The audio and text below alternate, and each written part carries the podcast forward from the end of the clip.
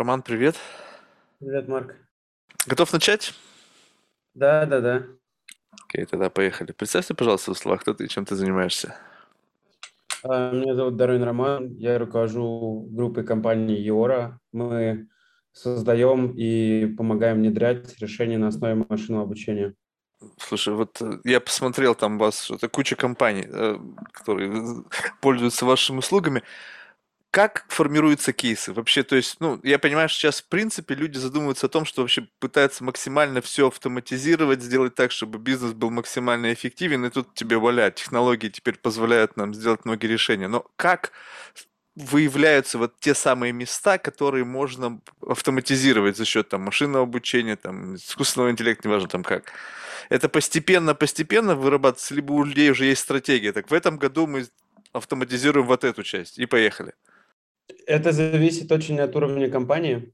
М, Вот. И есть два двигателя этого. Первый двигатель– это когда есть рынок, на рынке возникают кейсы, на конференциях там рассказывают, еще кто-то. И то есть компания говорит, мы хотим так же. м, А вторая- второй драйвер– это когда э, в компании были задачи, которые а, пытались решить, но не решили, и люди ждут как бы технологического прогресса. А, вот типа а в этом году ваша технология сможет так точно распознавать речь, как нам надо? Или так точно генерировать голос? Или так быстро давать ответ э, там, ну, в телефонном канале чат-ботом, ну, ботом? Вот. То есть вот, наверное, это два больших драйвера, э, которые есть. Первое– это задачи, которые раньше не решались, но их сейчас ищут опять способ решить. Второе– это то, что видят какие-то клевые кейсы, то есть best practice, и э, пытаются их себе внедрить. Вот два таких пути. Слушай, ну вот, вот это best practice, знаешь, такая тема как бы достаточно относительная. Вот в это повсеместное внедрение чат-ботов, ну, скажем так, мою жизнь лучше-то не сделал. То есть я понимаю, что в компании, может быть, они свои косты подрезали за счет того, что они убрали там людей, которые, ну, часть людей, которые занимались там саппортом или еще что-то. Но вот, допустим, мне некоторые случаи я как, как, как находился в тупике, так и нет. Тогда вот на кого это решение ориентировано? То есть на людей с примитивными проблемами, которые пришли, вот у них там просто, ну, не знаю, решение такое, что 2 плюс 2, но они настолько ленивы или просто не хотят думать, что не могут решить, и тут, пожалуйста, тебе ассистент, там чат-бот может помочь. Но, как правило, люди, которые сталкиваются с проблемой, их проблема, она такая достаточно как бы кривая, косая, то есть она не решается в рамках стандартного шаблона. И вот здесь-то такое ощущение, что вот эти все решения, они такого как бы, ну, не настолько глубоко копают, чтобы решать вот такие сложные задачи. Смотри, каждый раз, когда мы говорим про машинное обучение, мы много чего подразумеваем. Одно из направлений– это действительно NLP, Natural Language Processing, Understanding, э, и все связано с языком. И базово каждый раз, когда мы говорим о ML, Machine Learning, мы имеем в виду, что данных будет много и цифры будут большие, потому что на маленьких данных это работает плохо. Мгм. Если говорить про автоматизацию контактных центров, это только один из кейсов, мы можем поговорить про кейсы, то, в принципе, все обращения можно разделить на высокочастотные, среднечастотные и низкочастотные. И на каждом этапе э, система, а, где есть под капотом какой-то бот, может быть лучше, чем человек. А, Если говорить про высокочастотку, то если система именно не просто там чат-бот, который ты там собрал FAQ-систему, она глубоко интегрирована, то есть знает, в каком ста- стоите статусе находится человек. Ну, он, например, звонит э, заказать пиццу, и чат-бот уже знает, что пицца заказана, и он предполагает, что человек будет спрашивать, где заказ, или попытаться сменить способ оплаты. В общем, вот эту часть, она очень простая, но боты ее делают быстрее, чем люди лучше. Мгм. И в кейсе, когда у тебя там э, задача, у тебя есть там, у нас Dodo Pizza это самая большая э, сеть пиццерий, самая быстро растущая в России до сих пор. Э, Соответственно, их задача не срезать косты, а просто успевать за скоростью их роста. И здесь как раз боты на высокой частотке хорошо помогают. Ам, На среднечастотные вопросы, которые уже более сложные, они сейчас э, решаются лучше и со временем решаются лучше, потому что мы копим data, мы, мы коллектим, мы собираем данные, а, после этого система постоянно улучшается, вот, э, и даже более сложные а, ин- интенты, намерения, ну, более сложные кейсы можно решить лучше. А низкочастотные кейсы – это там, где как раз вопрос кривой косой, он нестандартный. Э, здесь тоже можно попробовать ускорить работу оператора. Например, э, дать ему поиск по инструкциям.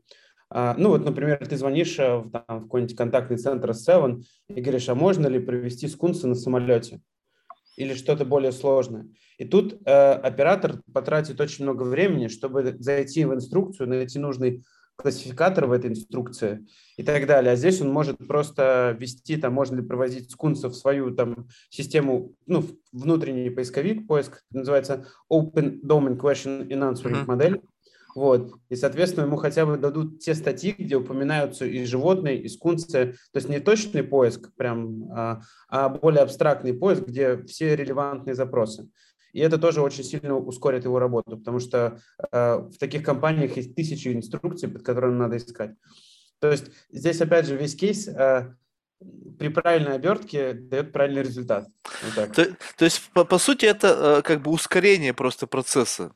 Есть, вот ты правильно, я, кстати, никогда на это так не смотрел. Получается, они так быстро бегут, что вот, в принципе, такие базовые-то решения, они не, не, не, не успевают за их бегом, и вот чат-бот это единственная возможность как бы соответствовать этому стремительному развитию. А, да, понятно. то же самое случилось в ковид, э, когда у тебя объем на контактные центры, нагрузки увеличился тысячекратно буквально в считанные дни. А. Вот. И, соответственно, чтобы быть эта устойчивость, ты, ты не можешь за даже месяц нанять плюс 500 человек, обучить их и вывести в прод, настроить им всю эти инфраструктуру и так далее. А здесь ты просто взял э, классификатор на вход, поставил, если он уверен, ты ответил ботом, если не уверен, ответил человеком. Опять же, если бот э, неправильно понял, он просто эм, называется Name Entities Recognition или э, Slot Filling, когда он просто э, запросил данные, кто звонит, э, зачем звонит, что нужно, чтобы оператору уже при процессию информацию дать. Вот. Mm-hmm. И, соответственно, это тоже сильно ускорит.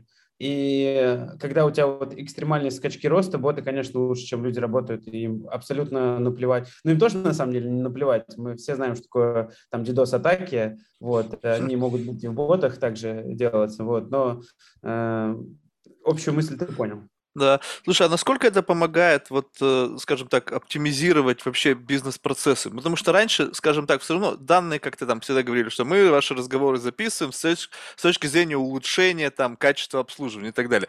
Сейчас такое ощущение, что это прямо как бы попадает прямо в мозг. То есть у тебя есть чат-бот, который генерирует какое-то количество запросов. Запросы это, по сути, если возникает какое-то количество запросов, там, на какие-то проблемы, получается, это выявляется слабое место. Это слабое место автоматически как-то подает сигнал, что вот здесь вот у нас, там, не знаю, что-то плохо с обслуживанием, значит, мы должны это моментально поменять. Вот как вот этот, как инструмент именно улучшения а, и оптимизации работы бизнеса работает?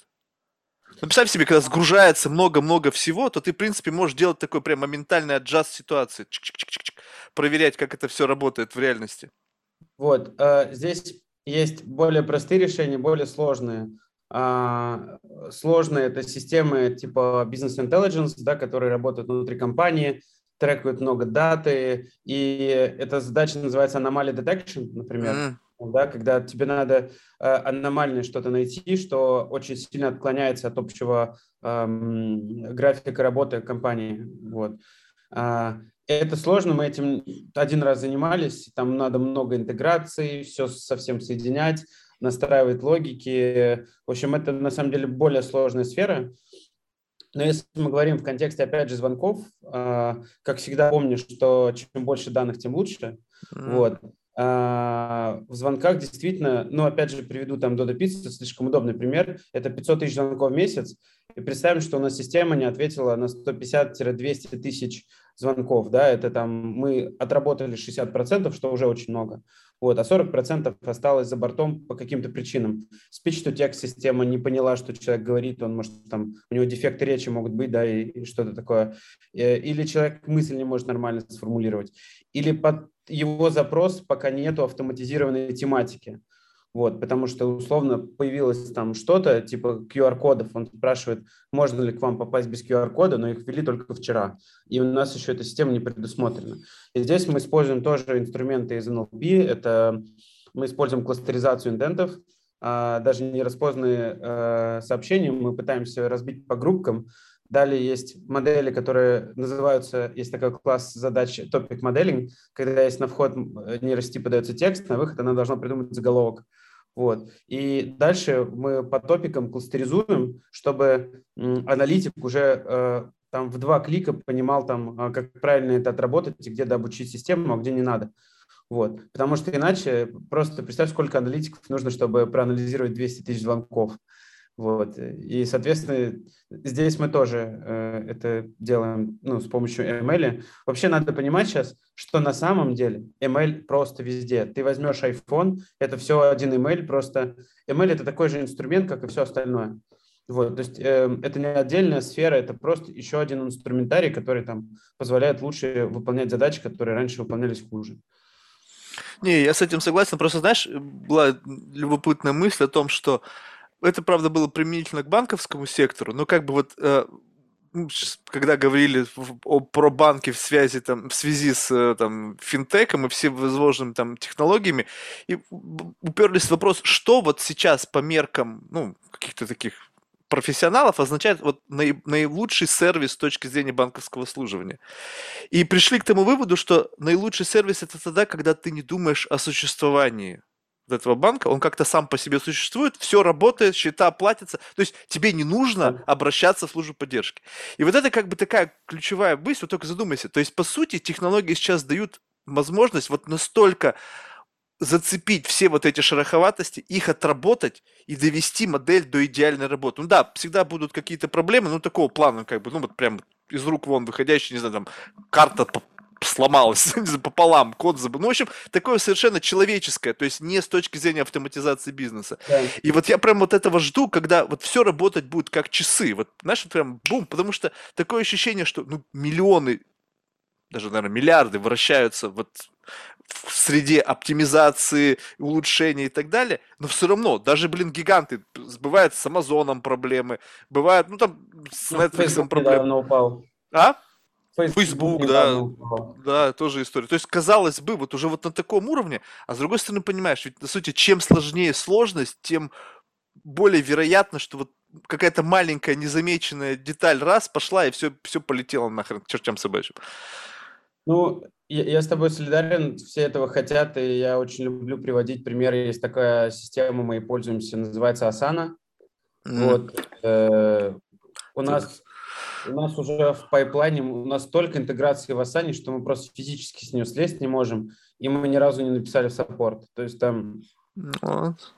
Э, то есть manualов, э, там вот э, всего этого хватает то есть за глаза. То есть, ну, у нас, чтобы ты понимал, я сейчас знаю стоимость каждого часа разработки в реальном времени. У меня PNL сводится в реальном времени в компании. Uh-huh. у нас интегрированы Asana, а, а, эм, Every Hour – это сервис, который трекает, э, сколько ты часов потратил на задачу. Uh-huh. А, Desk – это система, которая в реал-тайме графики финансовые выводит. А, и что-то у нас еще там было. Asana, Every Hour. Понятно, что у нас Passwork там интегрирован. И там все вокруг, там всякие телефонии, не телефонии. Вот, это все просто мы руками заинтегрировали, это работает. Вот. И мы ни разу не написали в Helpdesk. И, ну, я, я, короче, каждый раз, когда мы сейчас новые продукты делаем, мы сейчас э, ушли в e-commerce, э, там много просто интересного может делать, что нам прям самих качает. И я как раз привожу, что говорю, ребята, мы должны сделать что-то типа Асаны в плане того, что этим люди пользуются, оно там кучу возможностей имеет, и мы ни разу не писали в helpdesk или support. Ну, вот, да. Все там, все мануалы отличные, все отлично. А, ну, к этому стремиться. В России, кстати, с этим... Ты, ты же не из России, насколько я понимаю? Нет, нет.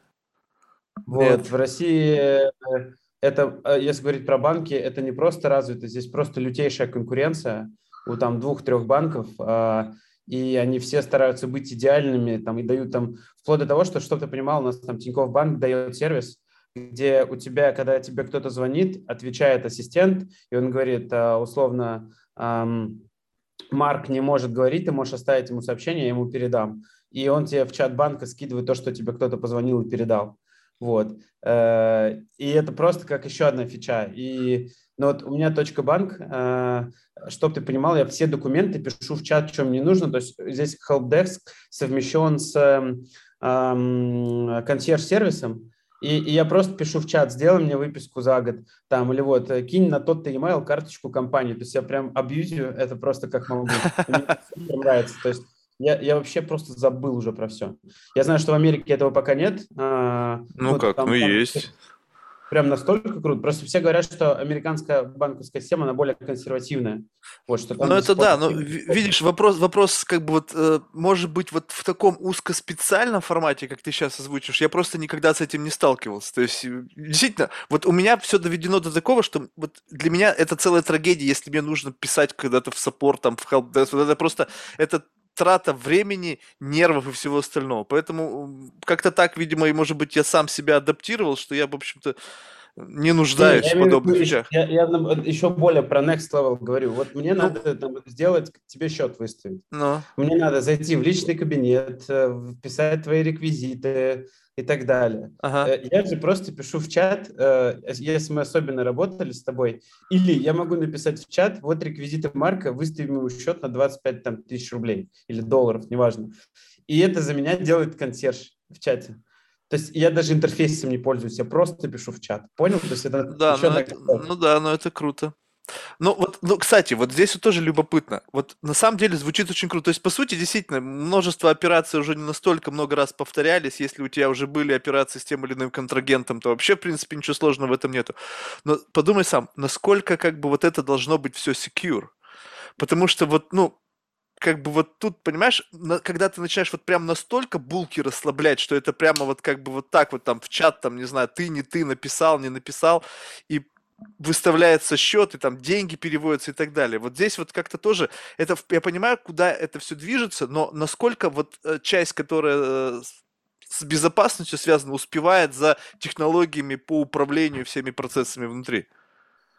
Слушай, это такой сложный вопрос. Э, я, наверное, здесь личную позицию озвучу. Я mm-hmm. уже давно смирился, что никакой секьюрности нет, никакой privacy нет. Нет, ну privacy понятно. Я знаю, что все используют так или иначе мою дату, вот, и кто-то даже ее продает. Я не вижу, будучи специалистом в этой сфере, не вижу, как этого избежать. Вот, и поэтому я просто, типа, живу так, что даже если обо мне что-то сольют, мне вряд ли будет стыдно, потому что я заранее к этому готов. Если говорить про секьюрность банковских систем, то именно прям на, на таком уровне то действительно, наверное, в рамках э, чата там какой-нибудь условный индус, там, э, не будем даже, какой-нибудь условный человек, который... Злоумышленник. Да, злоумышленник, который сейчас скажет, что я на индусов гоню, а я на самом деле. И э, просто там они часто попадаются в саппорте, поэтому я их вспомнил. Эм, условный злоумышленник действительно угонит данные, сольет. Но это, опять же, может быть и на всех уровнях, и могло быть это и вчера, и позавчера, и, скорее всего, будет завтра, хотя рынок cyber security тоже, ну, он не стоит на месте. Я просто, типа, возможно, если бы я был миллиардером, я бы думал об этом гораздо больше. Вот. А, а я просто мне этих сервисов и тех э, игроков или партнеров, с кем мы работаем, хватает. Ну и я на своей стороне стараюсь там а, предпринимать усилия, чтобы дейта, которую мы используем, она не уходила. Но здесь тоже всегда вопрос еще паранойи, то есть можно... У нас есть довольно большие клиенты, там, ну, пусть это будет абстрактно, там, уровня компании, там, Pepsi или Coca-Cola, абстракт. Uh-huh. Клиенты, ну, вот такого размера, и у них очень много паранойи по данным, ну, понятно, что они большие там и так далее. Вот, вот э, я со своей стороны смотрю и понимаю, что там на задачу тратится 20 времени, процентов времени, а на процессинг просто построение пайплайна работы с данными, который все равно на человеческом факторе может быть украден ну, условно, там, там, ты там передаешь дату по какому-то защищенному каналу на какое-то защищенное хранилище, все логируешь туда с тех людей, которые заходил, но у тебя может там человек там, ну, там, условно, забыть разлогиниться. Ну, короче, всегда есть какой-то фактор. Вот я вот об этом и говорю. Понимаешь, что получается так, что сейчас идет такая массовая интеграция технологий и всяких там систем, ну, в общем, всего в среду, где еще человек а, есть, и он несовершенен. Несовершенен по да. забывчивости, по халатности, по ну, понятно, наме... То есть, Да, просто человек. И вот здесь получается так, что как бы вот, ну, с одной стороны, система, которая могла бы работать блестяще, да, ну, понятно, что проблемы всегда могут возникать, но, по крайней мере, их можно детектить. И, и человек, где абсолютно как бы такой black box, совершенно непонятный фактор, который может сработать, может нет. И я пытаюсь понять, как вот это все вместе коннектится. Ну, потому что человек несовершенен, окей, и тут ничего не сделаешь. А здесь как бы абсолютно логичная, рациональная система, которая должна работать так в ожидании, что человек будет вести себя точно так же. Ты знаешь, как я к этому отношусь? Я вот думаю, могу ли я на это как-то повлиять?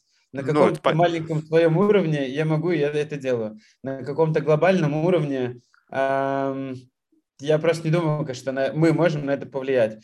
Мы можем делать там простые вещи, условно, там для всех сервисов использовать разные пароли, э, там какие-то такие вещи. Ну, какую-то цифровую гигиену ввести и все. То есть а, то, что там какую-то базу... Вот я недавно там игрался, есть...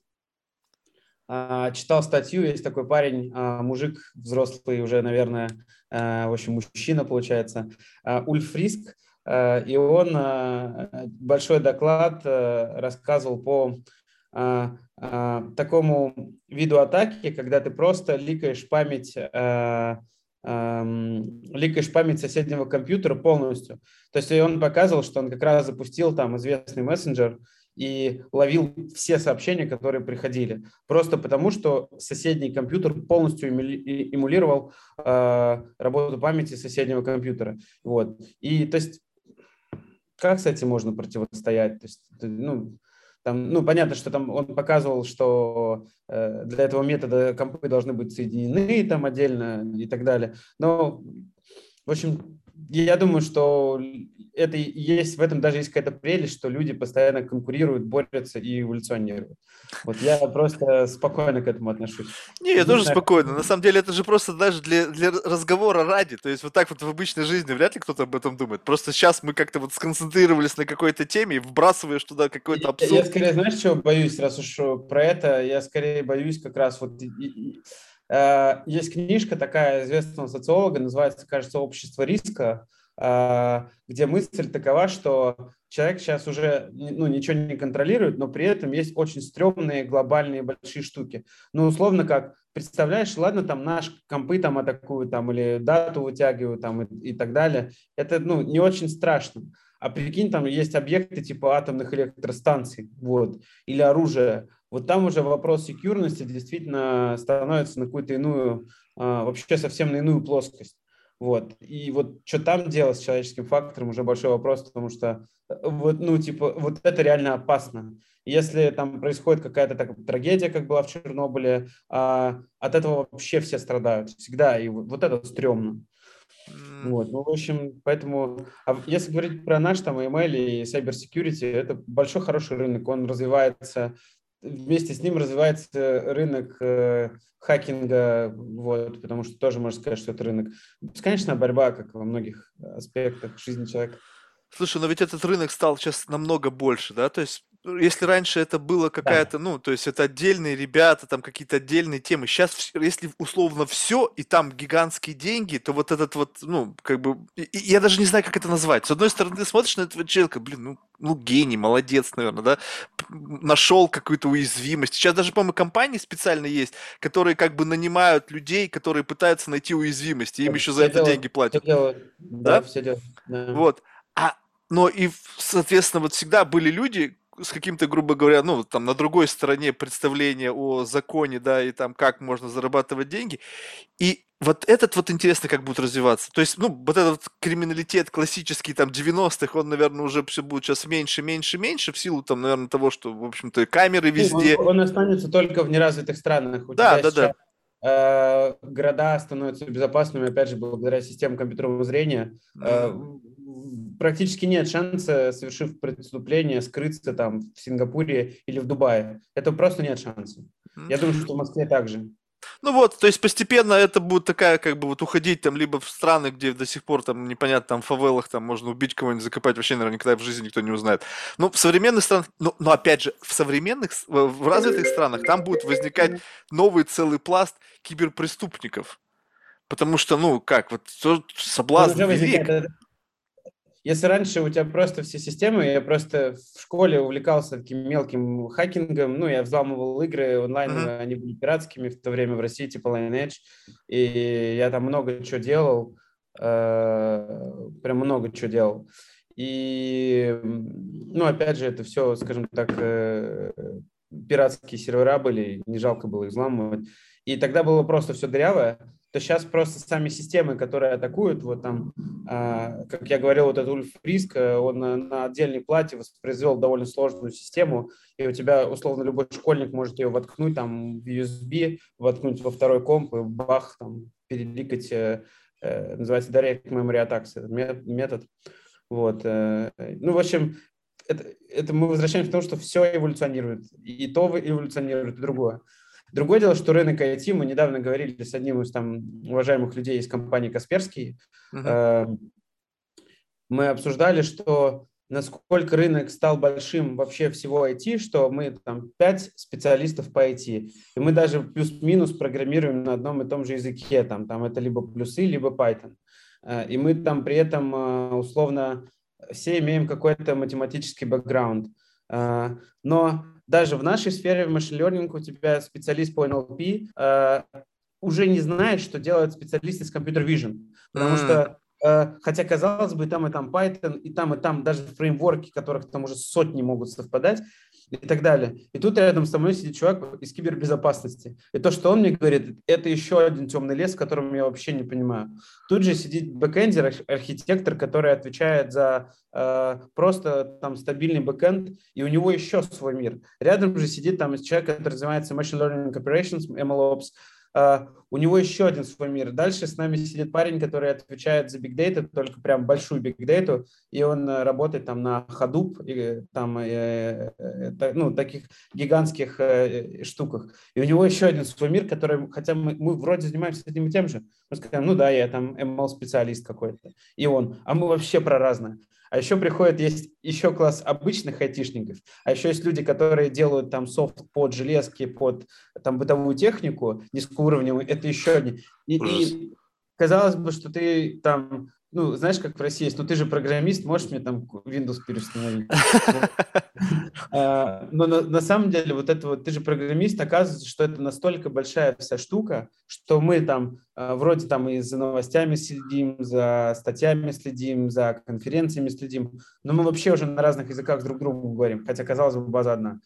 Слушай, а как тогда вот удается вот выстраивать такие сложные проекты, когда нужно вот так вот, чтобы у тебя команда, все разнонаправленные, и как-то нужно, чтобы все равно на одной волне были, по крайней мере, понимать, что вы идете в одном направлении. То есть все равно приходится какие-то мосты понятийные строить, чтобы взаимодействовать.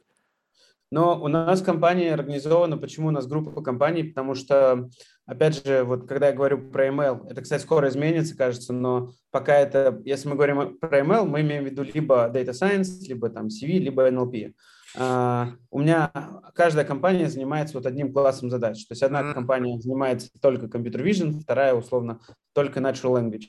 Um, и Единственное, что их всех объединяет, у нас есть такая штука, как демо-день. Это происходит там раз в 2-3 недели, и мы просто рассказываем, кто какие проекты делает, чтобы другие знали, кто что делает. Вот. И иногда там эти проекты пересекаются. Вот. Мы вот так эту штуку выстраиваем. И то чаще уже сейчас, вот если нам нужны мобильные разработчики, мы идем сразу на аутсорсинг это отдавать.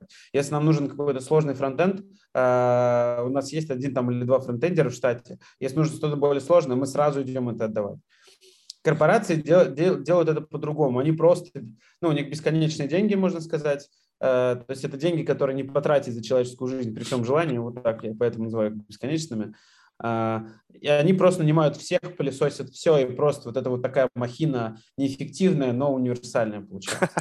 Вот, э, компания делает так больше. Слушай, ну и проекты, по-моему, такими сейчас, как, как некая лего, да, вот как бы с кирпичиков, чик-чик-чик-чик, да, универсальные да. разъемы, пук, соединил э, на аутсорсе, неважно, что взял, но все как-то коннектится само по себе. Вот, вот это вот удивительно. Ты, ты не поверишь, сейчас мы спустимся в уровень биологии и посмотрим, как работают там нейромедиаторы и клетки, они прям так же коннектятся. А...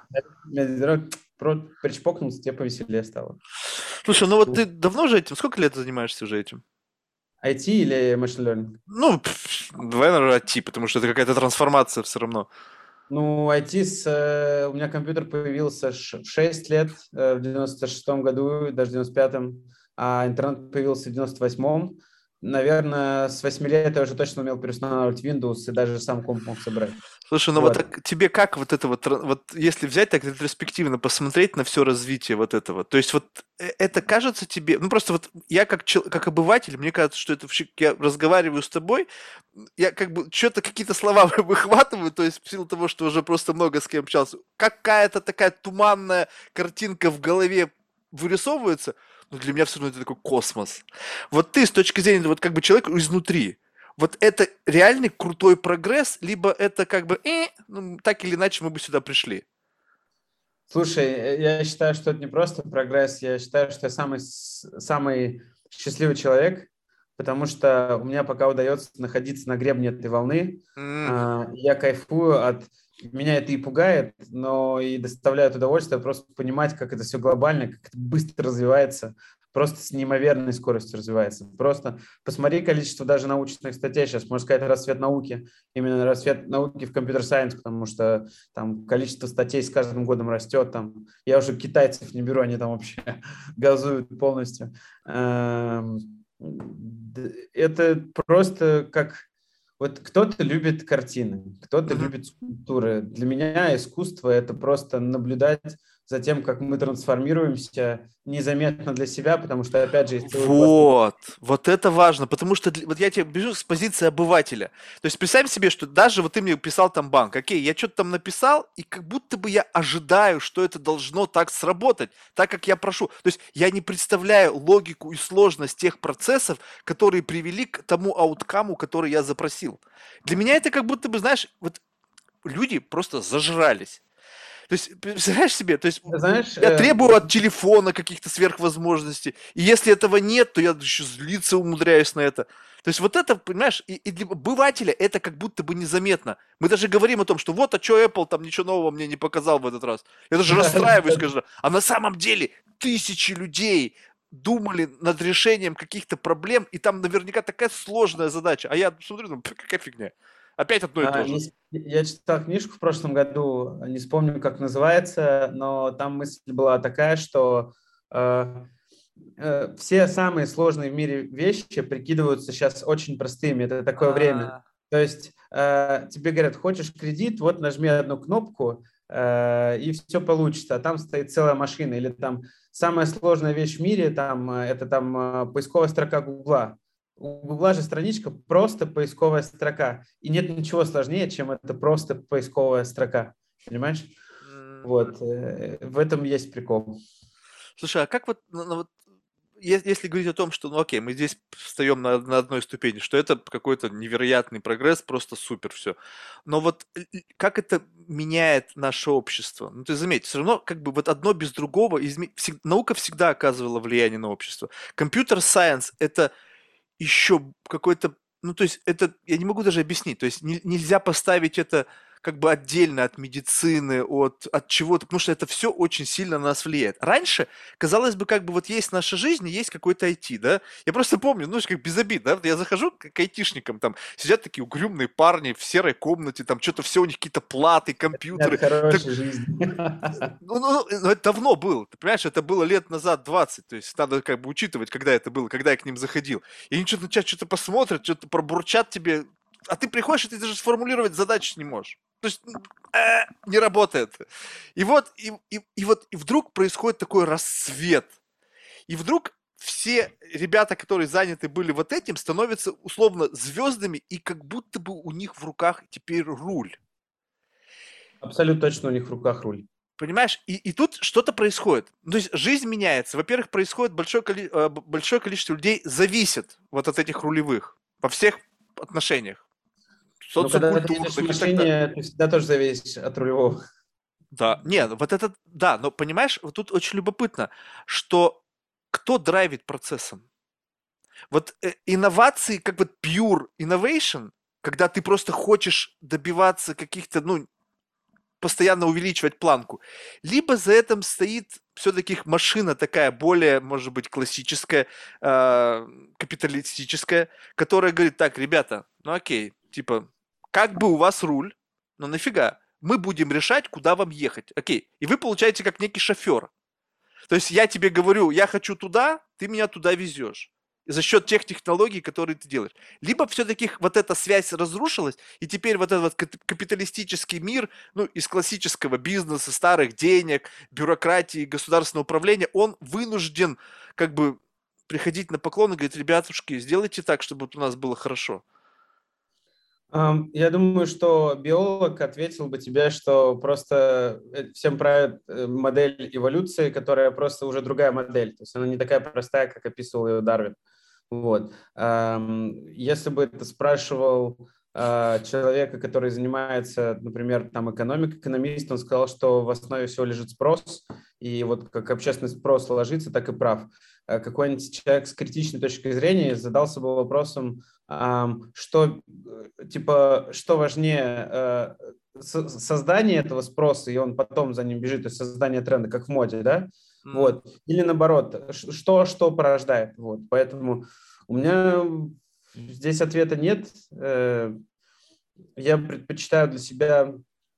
Ну, на, на, на такие темы я просто с удовольствием выслушиваю все позиции, которые до меня доходят. То есть, а мои позиции... Тебе что ближе? Вот просто как это? Действительно, рождаются инновации, потом смотрят постоянно в окружении всех этих лабораторий, всех этих центров стоят стервятники и смотрят, так, что они там сделали? Как это мы можем имплементировать? Либо стервятники говорят, слушай, чувак, нам вот это нужно, найди нам решение. Вот, Давайте вот... устроим кач, короче, вокруг этой темы.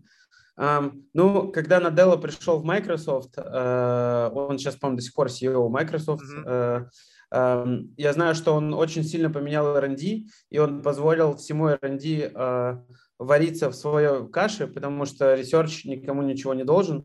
Research существует ради research. Mm-hmm. Но он сделал так, что вот у них там есть R&D, они что-то бесконечно выкатывают, и просто менеджеры в нужный момент э, Э, из этого что-то ловят, релевантное внутреннему запросу компании, и выдергивают как бы из этого омута. А этот омут существует сам по себе. Раньше Microsoft было наоборот, что везде были по чуть-чуть ресерчеров, вот, и это не так эффективно работало. Эм, мне сложно сказать, вот, типа, если кто-то, кто задает, как бы, если, если диджей, э, который задает музыку и делает, чтобы под нее танцевали, или наоборот, просто люди хотят танцевать и что-то для этого сами создают. Это сложный вопрос, я не знаю, как это происходит. Я, я просто, знаешь, почему об этом спорю? Понятно, что это действительно очень сложный вопрос. Просто временами я нахожу себя в ситуации, который мне сложно представить, чтобы... Ну, понятно, что, скажем так, что, допустим, я идиот, да, и у меня, допустим, недостаточно извилин, чтобы придумать это. Но временами кажется так, что я вообще не понимаю, как вот такой запрос мог образоваться. Вот у человечества в целом. Потому что выглядит так, что эта игра как будто бы в одни ворота. Они тебя имеют по полной. И тут как бы ну, сложно выклинуть из этого какую-то коммерческую составляющая. А если бизнес... Это... Экономика же, она у тебя никуда не девалась, вот, никогда. Это вот. да, но понимаешь, вот тут вопрос, как бы, вот то, как бы ты попадаешь в некую среду, а, то есть вообще, в принципе, вот если так вот представь себе, углубиться, вот очень широко взглянуть на эту ситуацию, то вы сейчас строите некую инфраструктуру, прям по сути вот как вот некую прямо вот... Это бесконечная игра, то есть у меня реально, вот если взять мои внутренние ощущения от работы, то у меня ощущение, что я играю в какую-то игру просто, вот, то есть э, э, для кого-то это там возможность, там миссия. У нас один сотрудник ушел в компанию Биокат, разрабатывает лекарства, у него очень редкая болезнь, и для него это такая игра. А кто-то говорит, что эм, для того, чтобы Э, типа, это все нужно для того, чтобы человек понял, кто он есть на самом деле, и просто начал бы кайфовать о жизни. И тут же у тебя появится коллега, который будет говорить, вот все, кто кайфует от жизни, там уехали на Бали, вы просто прожигаете время, вы должно, должны там работать на благо там чего-то еще. Вот. И это там, здесь включается какая-то идеология, да, как было там в коммунистической идеологии, где человек и труд – это вот синоним. Я здесь понимаю, что мне просто по кайфу. Вот для меня вот эта игра, мне интересно, мне, мне доставляет это много удовольствия именно что-то создавать, что-то пробовать, конкурировать, такой типаж. А у кого-то он другой. То есть, скажем так, это вот какие-то есть куча настроек, там от, не знаю, микробиоты, генетики. Э, вот там, там, где мне нужно было бы быть. Ну, у меня это, знаешь, как такт у мотоцикла. То есть это желание некого даже не успеха, а вот этот момент э, какой-то стройки, где ты в конце обязательно должен устать, потом отдохнуть и переключиться на новый такт, на новый цикл. Знаешь, на что похоже по ощущениям?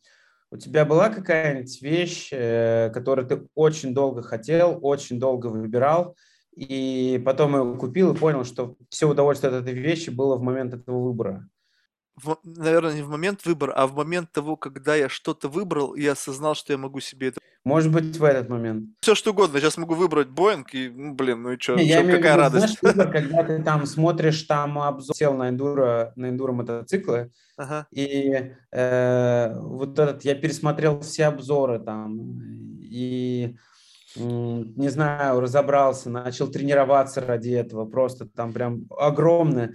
И я понимаю, что, конечно, эмоции, когда он приедет, будут, но уже, но потому что кайф был именно в этот момент, когда ты стремился и готовился. И вот в компании э, у меня именно так работает. То есть мне просто, когда в какой-то момент я очень сильно устаю, начинаю выгорать, а потом появляется либо какая-то идея, либо челлендж, а, и понимая, появляется понимание, что я уже это могу. Вот сейчас мы на зарубежные рынки выходим. То есть год назад я просто это по-честному боялся. А сейчас, наоборот, мы там просто там разные виды разведки проводим, всякий customer development, там просто я целый отдел сейчас отдельный собрал. И вот это ощущение, что вот мы типа станем глобальной компанией, там, я с детства мечтал об этом, вот, э, оно крутое, вот это меня драйвит. Я уверен, Но... что мы до этого добежим, опять что-то появится вот такое, что будет тебя раскачивать. Ты знаешь, вот что, вот как бы ты вот сейчас описываешь то, что тебе, от чего ты кайфуешь, а мне, знаешь, вот как бы картинка какая-то рисуется, что ты кайфуешь от того, что ты можешь теперь управлять процессом. В какой-то мере даже не процессом, а жизнью. Понимаешь, заметь, вот это же очень ценная вещь, это не сразу очевидно. Многие люди, они несчастны потому, что они своей жизнью не управляют. То есть, понимаешь, когда вот ты находишься в, в каких-то границах, да, где там ты как бы ты не хотел. Могу ли я поменять свою жизнь, управлять ей? Кажется, что да, но это не точно. Понимаешь? Да, не, подожди, но вот я сейчас не сказал, что ты на 100% это можешь делать. Вопрос в том, что вот эта степень несвободы, она как бы постепенно меняется. Понимаешь, вот как бы ты живешь, да. и ты как бы вот находишься в одной степени свободы, потом чуть-чуть выше, выше, выше, и в какой-то момент, понимаешь, ты получаешь удовольствие от того, что ты действительно можешь что-то делать. Понимаешь, мне кажется, самое сложное, когда у тебя есть идеи, у тебя есть, не знаю, желание, и ты не можешь это делать. Ну, по каким-то объективным ситуациям. То есть, потому что ты находишься на ступеньке с точкой ноль, да? То есть вот там – там степень максимально несвободы. Ты должен там наработать клиенты, получить какую-то финансовую свободу для того, чтобы у тебя была возможность реализовывать проекты, репутация, там какие-то отзывы и так далее, навыки, команда. Ну, в общем, все-все-все. Чем ты движешься дальше, тем у тебя открывается больше свободы для творчества, а творчество открывает тебе путь туда, где ты что-то делаешь и получаешь удовольствие от того, что ты делаешь. Ну, э, здесь мне кажется, вот эта свобода, вот представим, что скоро точно везде будет базовый доход. И кажется, вот оно, человек полностью свободен. Она же будет только лишь поддержание штанов. Там свободы не будет. Ты просто не сдохнешь с голоду. Ну, для многих это уже там возможность. Многие люди о чем там, ну, раньше там мечтали там уехать на остров, писать книгу, там, не знаю, там, что-нибудь такое. Мне кажется, ограничения – это очень важная штука для свободы. То есть э, ограничения э, скорее помогают свободе, чем ей мешают. То есть когда у тебя есть ограничения, у тебя желание выше, у тебя просто не будет стимула иначе бороться. То есть условно, вот, вот э, я, наверное, уже перешел, например, ту грань, где я там считаю деньги там, на продукты и так далее. И я помню, как я мечтал об этом, а сейчас э, я об этом не то, что не мечтаю, это не, вообще мне не дает эмоции. Соответственно, вот где была свобода тогда, когда ты хотел, стремился там и рубился, или, или, или там, где ты, э, э, у тебя это все есть, и ты ничего не чувствуешь. Поэтому здесь э, вопрос дозировок, короче. Мне кажется, ограничения обязательно должны Подожди, быть. Подожди, сейчас просто у тебя другая зацепка. Значит, ты задумайся сам, что это, вот скажем так, что есть какой-то набор таких базовых человеческих потребностей. На, на ну, начальном этапе... Ну да, ну может пирамида масла, но даже не в этом дело, что на самом деле, э, когда ты решил за счет определенных э, доходов проблему, бытовые проблемы. Все. Но это не значит, что после того, как ты их решил, не появились другие проблемы. Они просто другого порядка. Они некоторые не решаются за счет денег. И вот тут совершенно как бы новый челлендж. И как, как только ты в этом новом челлендже оказался, ты снова как бы условно не свободен. Да. А ты... может, наоборот, свободен. А в чем... Ну, тогда нужно просто определиться с, с терминами. Что значит свобода? Вот я, лично для меня свобода – это возможность а, делать то, что я хочу, тогда, когда я захочу. Ну, вот, не вот, испытывая угрызений совести. Вот э, для, меня, для меня, знаешь, я солидарен, но смешно, что я это никогда не делаю. То есть э, понимание, это, вот знаешь, как для меня, наверное, свобода, понимание, что я так могу, но делать, скорее всего, буду все по-другому. Но понимание там, что вот если надо мне будет завтра спать до обеда, я могу это сделать, у меня оно есть. Это, наверное, действительно, да, это свобода. Вот. Кстати, это тоже очень любопытно заметить, что а, вот многие достаточно часто, я просто по себе это замечаю, что вот точно могу точно так же говорить, я могу не спать. Ну, как бы пофиг. Либо могу спать до обеда и вообще не заниматься делами неделю. Но однако, при всем при том, что я как бы думаю, что я могу, я никогда этого не делаю. Да, я вот это, это говорю. То есть, а, согласись, но это такая некая странная. То есть, может быть, это вообще как бы некая иллюзия того, что ты это делать не можешь. Если ты можешь, вот просто возьми вот так вот, взять сабатикл, да, забей на все на неделю, и вот прям вообще не вникая в это. И тут такой думаешь, а вот это не свобода, либо это зависимость уже? Что ты зависим от тех бизнес-процессов, от того, что ты делаешь, ты получаешь определенный набор эмоций, которые ты не можешь подчеркнуть в обычной жизни представь себе, вот есть такая риторика постоянно, вот там мужчина приходит домой, женщина там, дети, и вот почему вот ты такой плохой отец, и ты не можешь вот уделить времени семье, сидишь там понурый, там, не знаю, уставился там в свой телефон, еще. Да блин, потому что эмоции, ну не те, ну, ну не, не в состоянии. Я тут только что вершил какие-то дела, решал проблемы на миллионы, там, на миллиарды, какие-то бизнесы строил, идеи создал. Тут приходит жена там со своим, что поесть там, или еще какую-то фигню, куда пойдем, куда поедем. Думаешь, блин, набор, вопросы какие-то неинтересные.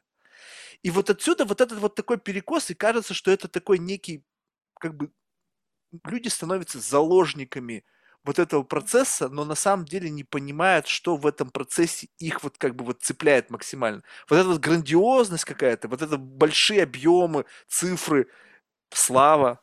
Мне кажется, знаешь, мне кажется, конечно, я мало способен такие разговоры поддерживать. Мне кажется, такие разговоры интересно, знаешь, с кем? С социологами или с психологами? Не, это же разговор в твоей голове. Почему ты социологи? Вот. Мы сейчас не говорим о каких-то людях там в целом, а вот лично да о тебе. Я так, не знаю, не задумываюсь. Я, наоборот, там, э, у меня другая степень. Я, например, знаю, что там, вот я там люблю очень баню, и я стараюсь там перед баней пожестче потренить, чтобы мне было плохо, потому что я в два раза больше кайфану в бане. Или я знаю, что если я вечером буду готовить какой-нибудь барбекю, я специально довожу себя до состояния голода, чтобы э, еще больше. Я вот это, я вот так это для себя хакаю. А. э, э, последние мои попытки, например, там вот как раз абстрагироваться, вот сейчас этот New World вышел, да, от Амазона, я раньше играл, думаю, во, надо поиграть и так далее. Я сдался, когда в Steam зашел, думаю, ой, нахер, ладно. И просто забил. Хотя, ну, хотя у меня был прям план, или, или я себе комп игровой собрал несколько лет назад, э, вышел Fallout новый, я фанат Fallout 2, вот, и я думаю, вот, Fallout, все, 2-3 дня отпуск, ни с кем не разговариваю, просто мой игра, я себе собрал комп, это, кстати, было большое удовольствие, все, я играл 3 часа Fallout, больше ни разу не открыл. Ну, ну не то, о чем я мечтал, оказалось. Вот, и это не похоже на второй Fallout, который я ждал. И я просто забил. То есть, ну, блин, не знаю. А ты видишь, это даже сигналы нас... того, что ты меняешься, понимаешь? Что твои старые какие-то системы ценностей, они поддаются вот какому-то да. аджастменту. Вот, я, я для себя пока вот говорю, базовый лайф, лайфхак для всех. Хотите кайфануть, создайте в чем-то дефицит, кайфанете по полной. Никто так не кайфует, э, кроме э, как те, у кого есть дефицит в этой теме. Э, хочешь кайфануть от, от моря, создай себе дефицит, э, э, дефицит отпусков. Не знаю, хочешь там кайфануть от еды, проголодайся. Вот.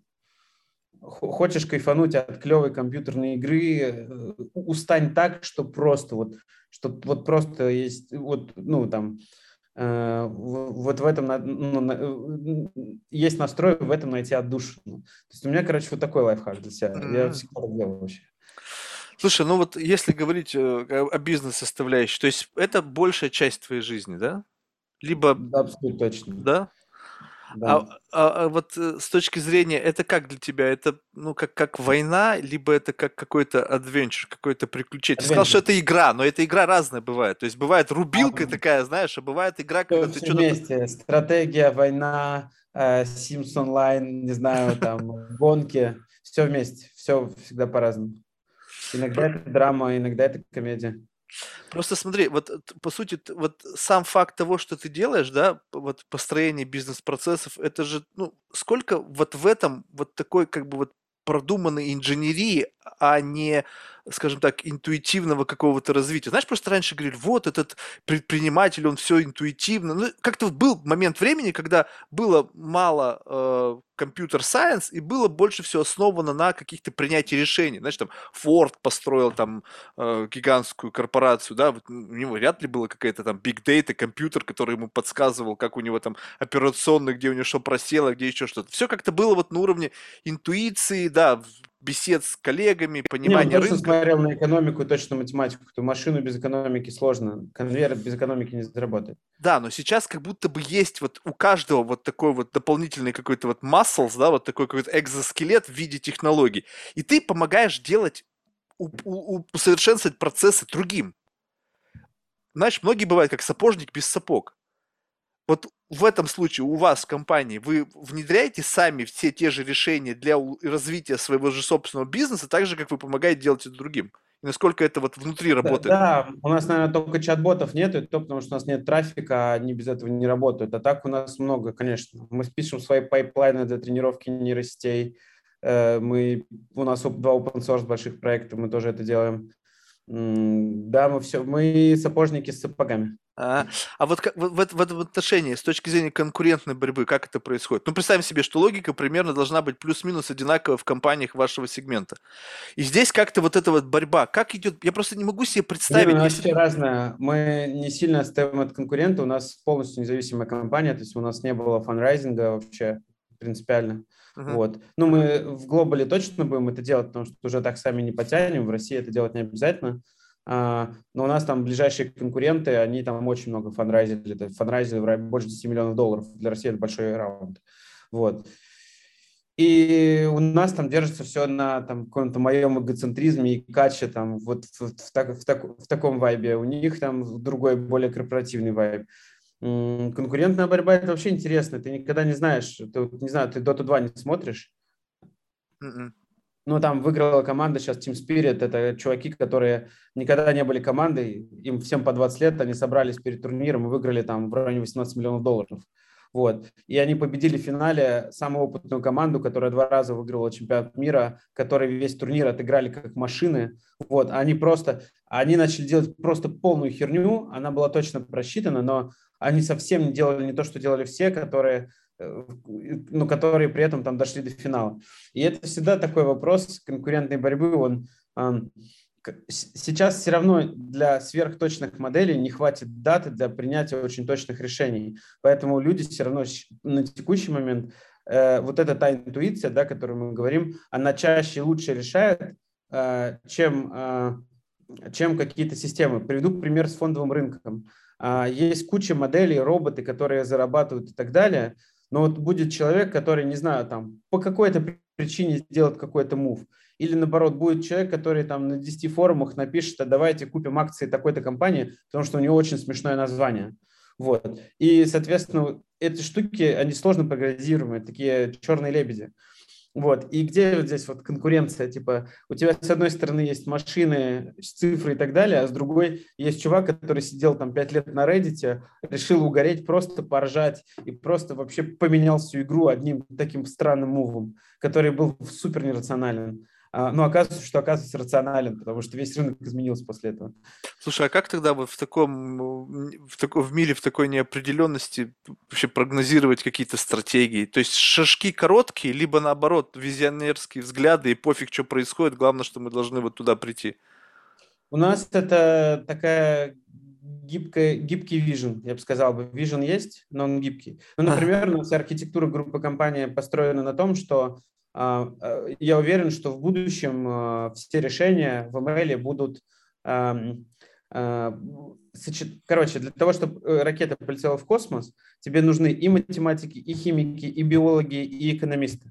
Uh-huh. И тогда ракета э, полетит на Луну. Без, без, без каких деталей она не полетит. Вот я был уверен, что лучшие решения в email, они тоже будут на стыке всего лежать. Нужна будет и, и работа с данными, нужны будут там алгоритмы, связанные с текстами, с речью и так далее, и нужны будут алгоритмы, связанные с зрением. Да, тогда эта вся штука полетит. И поскольку это очень разные сферы, каждая из компаний занималась своим. Но сейчас, например, появляется архитектура трансформеров. Это такая архитектура нейросети, которая уже может работать с э, мультимодальными данными. То есть можно на вход нейросети брать и тексты, и изображения, например. А, или, например, э, для того, чтобы процессить речь, берет чистый звук, а не текст. Mm-hmm. Вот, да, это Facebook Research сейчас выпустили большую статью. Вот. И, короче, вот вижен э, у меня оказался правильный, да, то есть все стремится к мультимодальности. А, но при этом мы с точки зрения инструментов решали это не очень правильно вот, э, в каком-то смысле, потому что сейчас вышла архитектура, которая одна решает сразу все эти задачи. Mm-hmm. Вот. Э, и нам ничего не составило, так как Vision -то вроде правильный, и я правильно все запредиктил, вот. Нам надо просто немножко техни- технологический стек поменять, пересесть условно на другую лошадь. Вот. Или с лошади пересесть на верблюда, потому что по пустыне на нем удобно. Вот. Ну, условно, просто чуть-чуть под, подтрансформироваться под эту штуку. Слушай, ну вот э, при всем при этом, мне кажется, очень важный фактор – это же люди. Так, ну просто один в поле не воин, вот в этом сегменте однозначно. Причем не просто люди, а еще и профессионалы своего дела. И если ты профессионал, ты очень ценен на рынке. Ну, то да. есть есть компании, которые просто сжирают всех ради того, чтобы, как ты описал, да, ну, просто потому да. что пусть будут там, пофиг, сидят без... Внутри коллектива культивируются абсолютно человеческие отношения на нормальном уровне. То есть на нормальном это когда у нас точно присутствует и в самой-самой легкой форме и, может быть, микробуллинг какой-то, и э, наоборот поддержка и так далее, потому что нормальные отношения. То есть там типа потроллить э, кого-то в офисе по-доброму, это всегда весело для всех, скорее всего. Главное понимать вот эту грань, за которую нельзя заступать. То есть и это и есть нормальные человеческие отношения, потому что мы не роботы, чтобы обижаться на шутки или, наоборот, не извиняться за неудачные шутки, если ты видишь что-то не так. И э, у нас, например, компания, она про людей. Вот это, наверное... Ну и второе, мы делаем open source, потому что у нас реально мы собрались, э, несколько человек сказали, мы хотим open source, нас не волнует, мы хотим вот open source. У нас есть два больших open source проекта. Одна, а, одна система позволяет оптимизировать нейросети, работу нейросетей на инференсе, а вторая – это pipeline, который позволяет быстрее тренировать нейросети. И мы все это выложили в open source, хотя это нам в краткосрочно это убыток точно, потому что мы брали за это деньги. Но с другой стороны, компания, команда прям вообще радовалась, потому что все горды очень тем, что мы это сделали. То есть у нас пока маленькая компания, она про людей. Большие компании, видимо, не могут быть про людей, потому что их просто критическая масса накапливается. Они как-то трансформируются либо на маленькие кучки, вот, либо становятся более корпоративной и эффективной машиной. Просто чтобы это... И тогда уже появляется некий внутренний legal, что ты не можешь там, не знаю, похлопать коллегу по плечу там и так далее, или вы не можете там еще там накидаться в баре все вместе, условно. Слушай, ну вот э, как? Тут, знаешь, такое ощущение, что это как бы все туда один хрен скатываются. Ну, ты вот сейчас, мы планируем выйти на европейский, там, на мировые Скорее рынки. скатимся. И вы Какой туда скатитесь. И как бы уже вот это будет все вот так вот, как ты описываешь. Но это все равно в какой-то форме большое придет, потому что у тебя там, например, там э, в России там э, есть компания Яндекс, да, есть компания там а, Google условно, вот, и у них разные корпоративные культуры. То есть все равно, как бы ты закладываешь некий DNA, а, точно заклад, точно ты не то, что его осознанно закладываешь, он просто складывается. Вот, не знаю, у нас там есть там ключевое правило, там мы не работаем с мудаками и не ведем себя как мудаки. Его это правило сформулирует любой сотрудник. И даже когда-то надо там уступить где-то там на доверие что-то сделать, мы делаем. Вот, проигрывали из-за этого много. Но вот этот вот DNA, просто я такой, мне некомфортно, я не люблю склоки, ссоры, там, это прям вообще не моя материя. Есть другие люди, которые прям любят вот напряжение, им, их это драйвит, они будут провоцировать на конфликт, и это их способ тоже. Ну, и вот у них, они сформируют другое. Блин, я так не люблю таких людей, это же вообще. Я, вот ну, ты сейчас да. описал, у меня прямо на душе, вот я это почувствовал, что действительно есть люди, которые не могут ни одну проблему решить, не создавая вот этого напряжения. Хотя, в принципе, да. есть альтернативное решение, точно такое ну, же. Это, Все просто, точно это, так же останутся это, довольны. Да, это нормально. Опять же, есть люди, а, я, например, довольно, как сказать, а, мне как раз нравится свобода и а, может быть, не всегда оптимальные движения, но большие, большой темп и так далее. То есть я лучше пять раз ошибусь, но буду на скорости. Там, а мой партнер, например, он наоборот, он супер, э, супер такой человек, который считает все, он любит читать, он просто, у него всегда идеальный порядок и так далее. И э, если условно он был бы как именно CEO, не, не как вот назначенный, а вот как бы он свое что-то строил, у него компания была бы работала как часы вот, со всеми регламентами, инструкциями, вот для него это все очень важно. Вот. Э, мы, мы друг друга в этом дополняем, но моя как бы часть все равно чуть больше побеждает, потому что я там какие-то вещи прям легче прощаю. Вот, он, ну, это, это просто вот а, фаундер закладывает этот DNA, и дальше это как-то развивается. Это, это даже видно, когда ты набираешь людей, то есть, эм, опять же, пока, может, мы маленькие, у нас нет тысячи человек, э, но у нас даже в компании очень комфортно всем друг другом. Это видно, потому что ребята за рамками работы очень много общаются, участвуют там в каглах, там кто-то там кальян постоянно гоняет курить, там все любят курить кальян у нас почему-то. Вот. А, прям вообще это прям, все кали курят. Вот. А почти никто не выпивает при этом. Вот тоже интересный момент.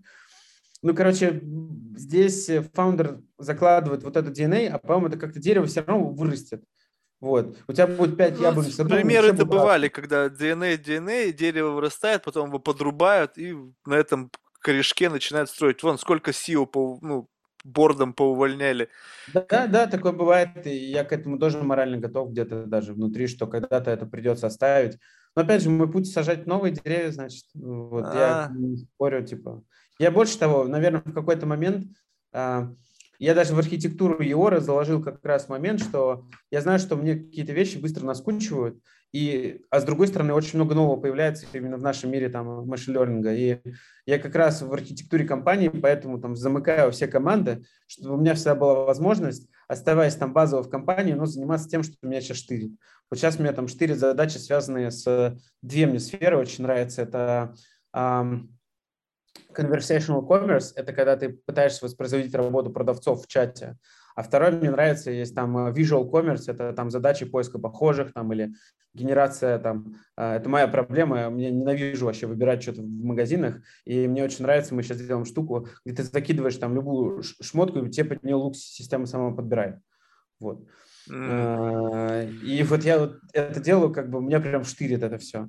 Там год назад меня штырил там оптимизация как раз работы нейронных сетей, потому что они очень большие, их надо оптимизировать. Вот. И мы там для себя вот этот, э, наши пайплайны сделали, выложив в open source. Но при этом компания живет, существует, а я вот, вот ищу новые возможности.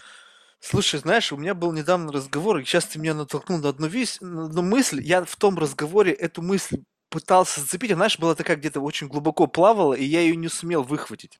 Сейчас ее вспомнил. Вот смотри, а тебе не кажется, что а, то, что вы все делаете, приведет к просто невероятному однообразию? Нет. Я сейчас объясню логику своих рассуждений. Смотри, помнишь, э, наш разговор был на тему того, что кто-то использует GPT-3 для того, чтобы, допустим, создавать какие-то спичи. Ну, скажем да. так, там, проанализируй, и классный спич. И он говорит, я говорю, слушай, так все так будут об одном и том же говорить. Он говорит, с чего? Это же мой спич. И я говорю, окей, как это происходит? Ты услышал что-то. То есть, во-первых, давай начнем. Что значит нравится? На основании чего формируются твои критерии хорошо и плохо? Детство, среда обитания, насмотренность и так далее. У тебя уже есть набор нравится. Скажем так, ты начинаешь использовать какую-то технологию, которая тебе что-то создает. Не знаю, лук, спич. Окей, как ты будешь понимать, что тебе понравилось? Тебе первый лук выдал, и ты сказал окей? Либо ты будешь говорить, нет, не окей, и ты будешь учить эту сеть до того момента, пока она тебе не будет выдавать твой ну, окей. Ну, слушай, а как мода работает? Не знаю, там любая мода появляется, там, не знаю, там, эмо, да, и все ходят, там много большая прослойка ходит как эмо. Появляется какой-то, не знаю, фреймворк э, на сайтах, там вот главная страница, они у всех одинаковые почти. Правильно. Вот. Сейчас вы доводите это до абсурда. Просто вот до такой степени, смотри, что вот представь себе, что твое приложение, когда ты можешь выбрать лук, оно начинает вот прямо массово бумить. Так? И так. каждый, и ты, грубо говоря, ты закладываешь в свое видение некий концепт. Ну, то есть люди смотрят на тебя, ты сам научил свою сеть подбирать для тебя какой-то вариант, ты не любишь это делать, но ты будешь все равно скипить до того момента, пока тебе не понравится.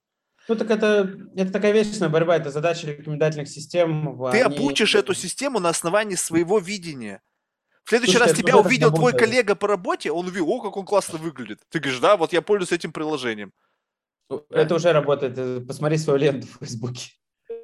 Она уже тебе показывает э, то, что и, ты хочешь видеть. Правильно. И вот это рождает некое однообразие. Я просто очень часто сталкиваюсь с людьми, несмотря... Вот разный бэкграунд, разный даже в какой-то мере, э, ну, блин, ну не то чтобы язык, но как-то плюс-минус где-то это есть. Что вбрасываешь какой-нибудь концепт, и на выходе ты получаешь одинаковый исход. По отношению к какому-то событию, по отношению к какому-нибудь там, не знаю, там чему-нибудь. Потому что вот это жернова, которые как бы так перекручивают все и как бы уже существует как бы мы, мы туда пришли не с точки ноль. Вот если бы с точки ноль создавались бы вот эти алгоритмы, где не было бы вот этого изначального байеса, моего, потому что я настраиваю в зависимости от самого себя. Даже когда ты сам для себя используя GPT-3, пишешь текст, ты уже байс, потому что тебе чей-то текст понравился, чье-то выступление понравилось, тебе понравилось там какое-то, ты хотел бы так. Ты уже закладываешь туда какие-то вещи, которые настроены не в соответствии с эталоном, а в соответствии с каким-то набором концептов. Ну, так, так, так всегда же было. Книжки, разные люди там читали книжки или смотрели на картины друг друга, мы так обучаемся как люди, это же нормально. Да, но сейчас в силу того, что вот это распространение моментально, если я вижу, что кто-то один сделал что-то, и это принесло много денег, либо каких-то социальных очков, самый простой вариант сделать то же самое.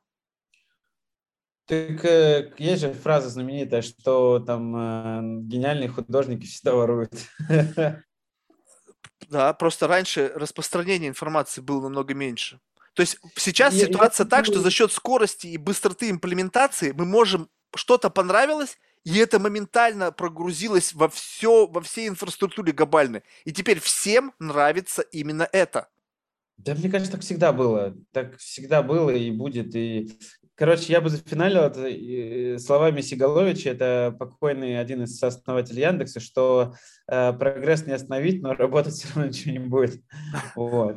Э, поэтому я думаю, что, слушай, это, я, я уверен, что так было всегда и всю историю. Это мода называется и, и так далее все равно появятся кластера, все равно у тебя система будет, у тебя все имеет всегда распределение.